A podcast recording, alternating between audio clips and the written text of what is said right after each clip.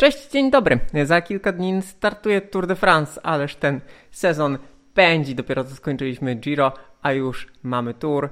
I trzeba powiedzieć kilka słów o tym, co może się wydarzyć, a raczej nie co może się wydarzyć, a kto może coś zrobić. I nie, to nie będzie standardowy przegląd listy startowej. Ja nazywam się Marek Tyniec i regularnie komentuję dla Was najważniejsze wydarzenia w wyczynowym kolarstwie. Tour de France jest najważniejszym wydarzeniem w wyczynowym kolarstwie. Kropka. E, słuchajcie, tak jak powiedziałem, nie będę robił listy przeglądu, listy startowej. Listy startowe są dostępne. E, jak wejdziecie sobie na Pro Cycling Stats, to tam będzie lista startowa zatwierdzona na parę dni przed startem, ale w zasadzie składy są już, składy są już pewne, chociaż oczywiście kontuzje, COVID, różne wydarzenia, które mogą y, jeszcze mieć miejsce. Co więcej, kiedy sobie wejdziecie na Pro, na Pro Cycling Stats na listę startową, możecie ją segregować według różnych kryteriów, zobaczyć najlepszych zawodników rankingu, najlepszych górali, najlepszych sprinterów, najlepszych klasykowców i już wiecie wszystko to, co możecie usłyszeć w telewizji, prawie.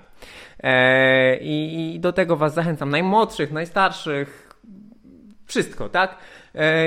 Dlatego y, od jakiegoś czasu mówię, że no, rola komentatora w obecnych czasach jest bardzo utrudniona i no bo te wszystkie tajemne rzeczy, które komentatorzy wiele lat temu mieli e, w swoich notatkach, są teraz dostępne i są dostępne na jedno kliknięcie.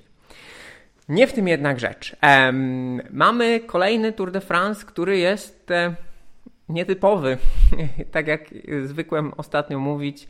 E, niby to samo, a jednak nie to samo, no bo mamy w kolarstwie schematy, schematy kalendarza, schematy kalendarzy startowych kolejnych zawodników, a jednak za każdym razem obserwujemy inną historię i myślę, że w tym roku historia po raz kolejny rozegra się inaczej. Wszyscy patrzą na dwóch wielkich, na Jonasa Winegora i na Tadeja Pogaczara, ostatnich zwycięzców Mm, tego wyścigu. Ale, no właśnie, jest bardzo wiele ale. Po pierwsze, nie wiadomo co z Pogaczarem. Oczywiście rozbił Mistrzostwa Słowenii, e, natomiast Tadej Pogaczar wraca po długim czasie bez ścigania i po kontuzji, po fenomenalnej wiośnie, ale po e, poważnej kontuzji nadgarstka, mm, zatem trenował, no ale nie wiemy co i jak. Tym bardziej, że tegoroczny Tour de France wymaga od zawodników e, wejścia w wyścig z bardzo wysoką formą, ponieważ e, wyścig startuje w kraju Basków od górzystych etapów. Mm, zatem trzeba być w pełni skoncentrowanym. To również wpływa y, na y, fakt, że prawdopodobnie już po tych pierwszych dniach, a z pewnością po pierwszym tygodniu wyścigu, z listy faworytów odpadnie nam przynajmniej kilku y, faworytów. I na pewno ktoś będzie leżał w kraksie, ktoś nie trafił z formą, ktoś się zaplącze z tyłu z powodu kraksy innych kolarzy, będą straty. No i mm, po tych pierwszych dniach w kraju Basków zobaczymy, że nasze przewidywania no, są o kant rozbić. Tak to wygląda. I też nie ma się co, nie ma się co oszukiwać, e, że, że tak nie będzie, bo tak jest niemal zawsze. To jest element tej gry. Zwycięzcy są na mecie. Natomiast to, co mnie interesuje najbardziej, to nie są e, suche liczby, chociaż te suche liczby, waty na kilogram, prędkość podjeżdżania są niezmiernie istotne. W Tour de France one są zazwyczaj na najwyższym poziomie w sezonie. E, tegoroczny Tour de France jest e, najbardziej górzystym wielkim turem ostatnich lat. Ma też bardzo mało kilometrów na jazdy na czas. W związku z tym to będą trzytygodniowe Mistrzostwa Świata Górali. Oczywiście będzie wiele innych narracji, będzie ta pogoń Cavendisha za rekordem, będzie rywalizacja o zieloną koszulkę i tak dalej, i tak dalej. Natomiast to będą Mistrzostwa Świata w podjeżdżaniu dzień po dniu. W związku z tym waty na kilogram będą kluczowe, poza oczywiście uwagą, rozwagą i szczęściem. Zatem wcale nie musi być tak, że Winegor lub Pogaczar, kolarze, którzy w ostatnich e, dwóch latach generowali najwyższe waty na kilogram na podjazdach, ten wyścig wygrają. Choć po manewrach przed turem czyli po kryterium du Dauphiné oraz po Tour de Suisse. Faworyt jest jeden. Podobno faworyt może być tylko jeden ze względu na znaczenie tego słowa, no ale mniejsza z tym. Jonas Vinegor ewidentnie najmocniejszy tej części sezonu kolarz w górach. Tutaj muszę zrobić małą pauzę. Wrzucam ten materiał w tygodniu przed turem, a nie zaraz po właśnie tych tygodniowych etapówkach ze względu na no, żałobę kolarskiego peletonu po śmierci Gino Medera na Tour de Suisse. Myślę, że to przykre wydarzenie, tragiczne wydarzenie wymagało od wszystkich złapania odrobiny oddechu. E, nie chciałem też monetyzować, też ja nic nie monetyzuję, tak, ale nie chciałem zbierać klików pisząc o czymś, czy mówiąc o, o tragedii, bo pozostało powiedziane wiele. E, natomiast wielka szkoda, wielka szkoda oczywiście ze względu na stratę y, członka kolarskiej społeczności, ale też wielka szkoda ze względu aspektów sportowych, bo to bardzo utalentowany zawodnik, który był w dobrej dyspozycji jego obecność na tym, na kolejnych wyścigach. Młody zawodnik, e, którego kariera mogła rozgrywać, e, jakby rozwijać się w znakomity sposób. No, zostało to wszystko w tragiczny sposób e, przerwane. A mówię o tym dlatego, że Tour de France i wielkie tury kreują wielkie gwiazdy. Zawodnicy młodzi łapią formę ich dyspozycja eksploduje e, właśnie na wielkich turach. I szczerze mówiąc, w tym roku jestem bardzo zainteresowany, kto to będzie. Czy to będzie zawodnik, który stanie na trzecim podium, e, stopniu podium, e, bo może być tak, że będziemy oglądali faktycznie dwa wyścigi i to nie będą dwa wyścigi o zwycięstwo etapowe i o wygranie wyścigu, ale jednym ze scenariuszy jest ten, kiedy Pogaczar się ściga z Minegorem, a kolejni zawodnicy ścigają się o podium. Może być też tak, że ze względu na różne mm, przypadłości, powody, wypadki, choroby, kontuzje, nietrafienie z formą, wcześniejsze kontuzje, przestrzelenie z dyspozycją, ten, kto miałby walczyć o podium, będzie walczył o wygraną. Tego nie wiemy. Tak bywa. Tak bywa. No i przykładem tutaj wspomniany Winegor. Nikt nie spodziewał się w 2021 roku po pierwsze takiej eksplozji jego formy.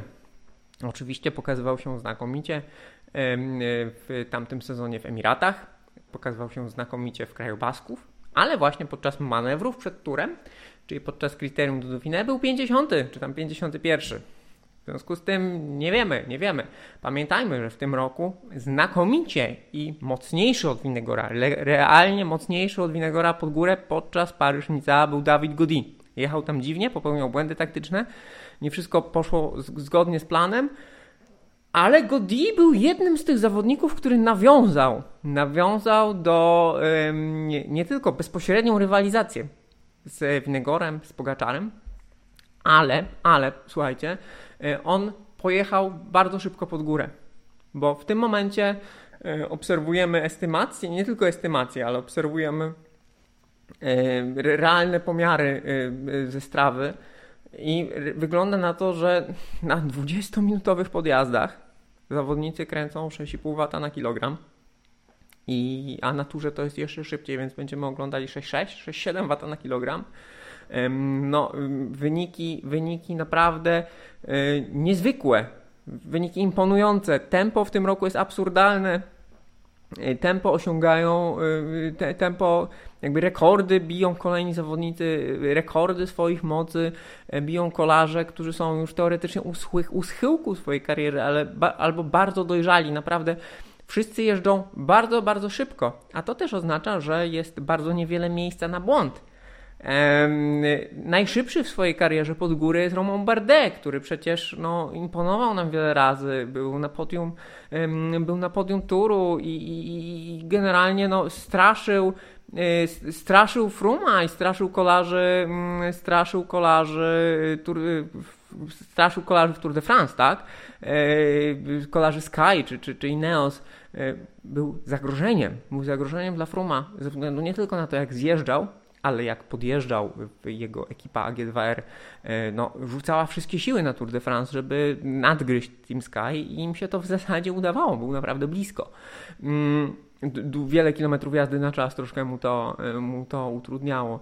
E, tak czy inaczej Bardet teraz jeździ szybciej.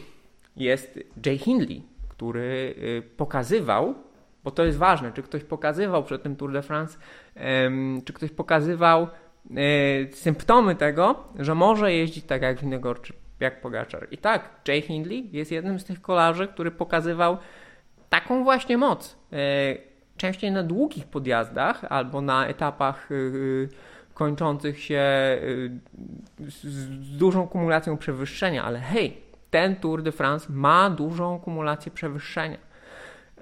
Carapaz z kolei no, nie był nigdy aż tak szybki, ale, ale właśnie kiedy wygrywał Pogaczar przed Winegorem, e, Carapaz był tym trzecim i w Pirenejach jeździł jak równy, równym, równy z nimi. W związku z tym on też jest w stanie, o Godi, o Godi wspomniałem, ale są też młodsi zawodnicy, gwiazdy tegorocznego, e, gwiazdy tegorocznego sezonu, jak, jak e, Matias Skielmoze, który E, kto wie, może to będzie jego tur i może będzie tym trzecim, a może będzie tym drugim, albo będzie tym siedemnastym. Tego nie wiemy.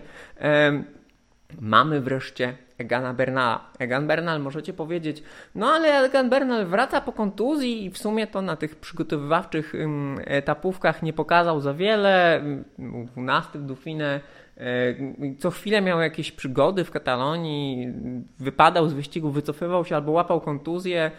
E, jest ze szkła, jest bardzo wrażliwy na wszystkie upadki, wystarczy go dotknąć i się przewraca.